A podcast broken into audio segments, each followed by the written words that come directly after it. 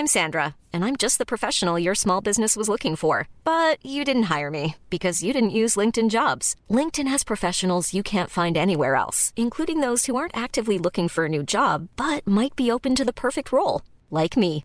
In a given month, over 70% of LinkedIn users don't visit other leading job sites. So if you're not looking on LinkedIn, you'll miss out on great candidates, like Sandra. Start hiring professionals like a professional. Post your free job on linkedin.com/people today. Je vois rien. Si, regardez, là, il y a une tache, là, regardez, j'ai une grosse tache très préoccupante. Ça, c'est la partie basse du diaphragme. Dimitri. Quoi ? J'ai mal au crâne et j'ai la nuque très raide. Va te recoucher. J'ai fait une rupture d'anévrisme. S'il est hypocondriaque, il a besoin d'un psy, il a pas besoin d'un médecin. Toi, tu veux le guérir de quoi ? Est-ce que ce mal de tête, ce serait pas une tumeur ? Ces picotements, le début d'une crise cardiaque ? Autant de questions, d'anxiété pour celles et ceux qui les formulent. Mais s'il y a des millions d'anxieux dans notre pays, moins de 2% de la population serait vraiment hypocondriaque. C'est-à-dire se pourrir la vie à s'inquiéter pour sa santé, le bon fonctionnement de son corps. Un trouble qui se répercute sur l'entourage, puis aussi sur les médecins consultés qui jamais ne rassurent. Hypocondriaque, il existe cependant des voies pour prendre de la distance, aller mieux. On en parle avec Antoine Spath, psychologue clinicien, auteur avec Caroline Michel de « Tu crois que c'est grave ?», petit traité à l'usage des hypocondriaques qui veulent s'en sortir aux éditions Larousse. Bonjour Antoine Spath, pour commencer, psychologue clinicien, ça veut dire quoi ? Ça veut dire qu'on a fait une formation d'au minimum 5 ans à l'université et qu'on a obtenu maintenant un Master 2, on appelle ça, et à l'époque c'était un DESS, et donc c'est une espèce de garantie d'études qui a été faite et qui permet de prendre en charge des personnes qui sont en souffrance éventuellement. Vous vous êtes intéressé à l'hypocondrie, vous en avez même écrit un ouvrage, « Tu crois que c'est grave », sous-titré « Petit traité à l'usage des hypocondriaques qui veulent s'en sortir » aux éditions Larousse. Parce que cet ouvrage est pour les hypocondriaques, certes, mais pour ceux qui, et celles qui veulent s'en sortir. Oui, parce que c'est vrai que dans l'hypocondrie, souvent on est confronté à des personnes qui adorent se plaindre, mais qui font assez peu de choses pour trouver une solution. Et donc, c'est un peu un clin d'œil de l'éditeur aussi. Et aussi parce que la personne avec qui j'ai écrit ce livre... Caroline Michel. Caroline Michel, qui est journaliste.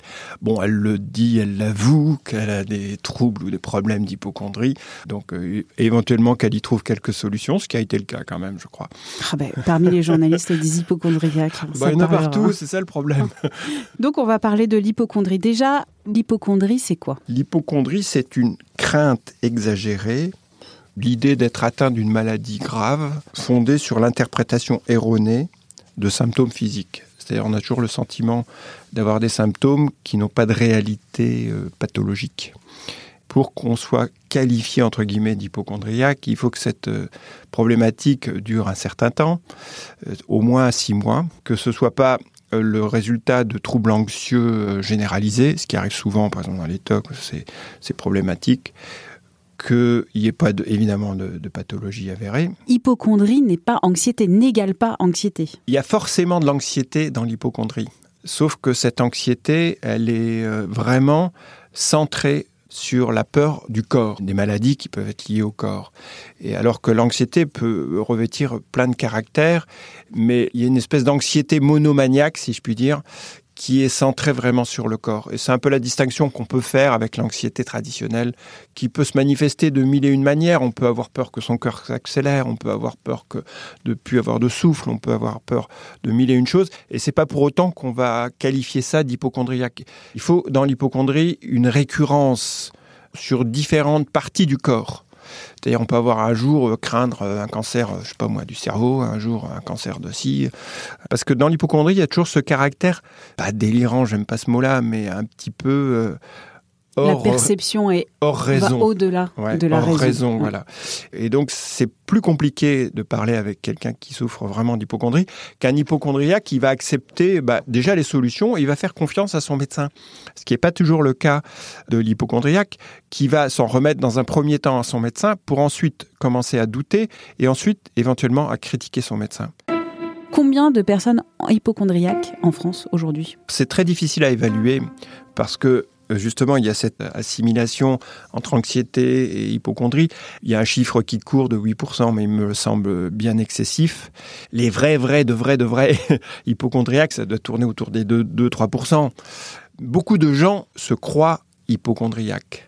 Et beaucoup de gens sont qualifiés d'hypocondriaques justement parce qu'ils ont tendance à avoir cette plainte autour du corps.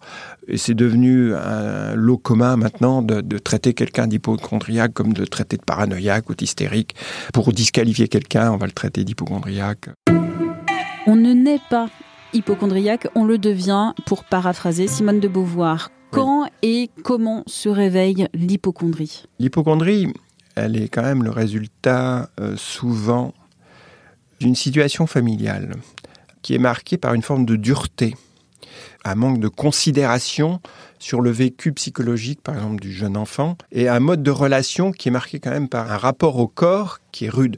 C'est le genre de famille où on dit « ne te plains pas » ou « il faut être un homme, peut supporter la douleur » ou des choses comme ça. Ce rapport au corps, il n'est pas marqué par la douceur.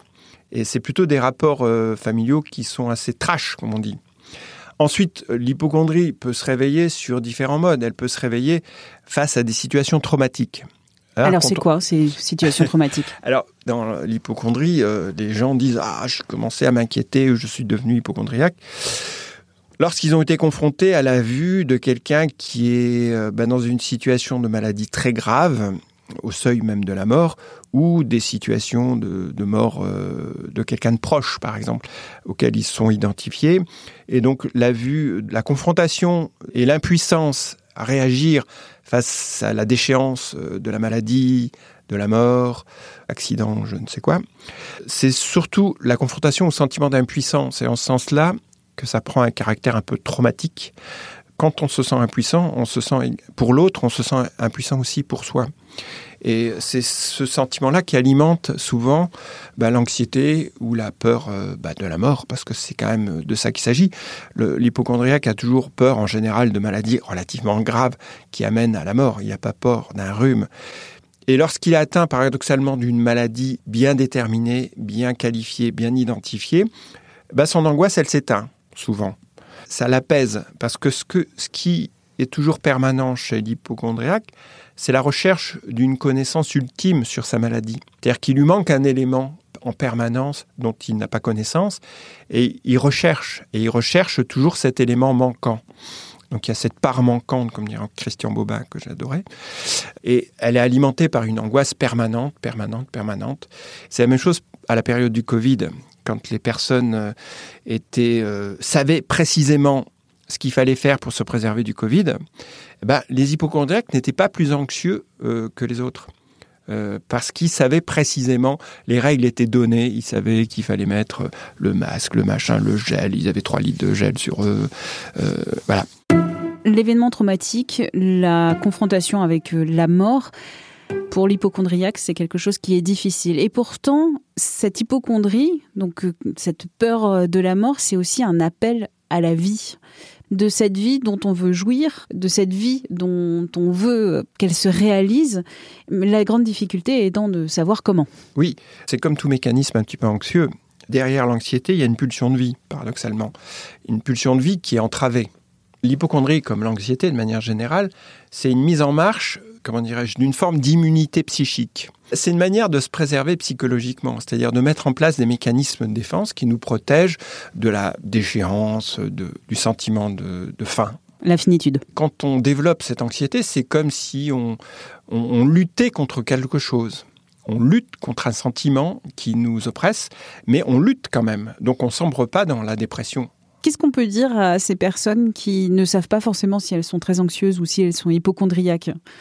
Vous pouvez aller mieux. Oui, bien sûr, on peut aller mieux. On peut surtout ne pas aller mal. Ah, alors il va falloir l'expliquer ça aussi. Oui, c'est pas la condition de l'existence d'aller mal. Il y a toujours des ressources quand même chez les personnes à aller chercher. Quelles sont-elles ? C'est toujours intéressant de voir à quel moment dans leur vie ils se sont sentis bien et ils n'étaient pas obligés de vivre avec ce sentiment d'inquiétude permanent. Et donc déjà d'aller chercher chez eux les moments où ils ont constamment, si vous voulez, où ils ont vécu normalement, c'est déjà rétablir quelque chose de positif. Ensuite, faire le bilan avec eux du nombre de fois où ils se sont plaints de leurs symptômes et que ça s'est avéré négatif. parce que là, c'est légion. Quand on est capable déjà de faire le bilan de tout ça, ça commence à relativiser les choses et à entamer le potentiel anxieux d'une personne. Évidemment, dire d'aller consulter quelqu'un qui est un peu spécialiste de l'hypocondrie. Ça aide beaucoup, oui. Il y a une chose aussi qui aide bien, si vous voulez, c'est donner du sens un petit peu aux symptômes. Chaque symptôme du corps vient nous dire quelque chose, est un message. Et c'est ce sens-là où c'est positif. On n'a pas un symptôme par hasard, il a toujours un sens. Et ce sens, c'est un peu comme les hiéroglyphes, il faut les déchiffrer. Donc il faut déchiffrer le sens et la pertinence de ce qui nous est dit par le corps. Et quand on arrive à donner du sens, en général, on atténue grandement l'anxiété, voire l'hypocondrie. Merci d'avoir écouté cet épisode de Minute Papillon avec notre rendez-vous La Bulle, un podcast d'Anne-Laetitia Béraud pour 20 minutes. S'il vous a plu, n'hésitez pas à le partager sur les réseaux sociaux, à en parler autour de vous, à vous abonner, à l'évaluer aussi sur votre plateforme ou appli d'écoute préférée. À très vite et d'ici là, bonne écoute des podcasts de 20 minutes comme Tout s'explique.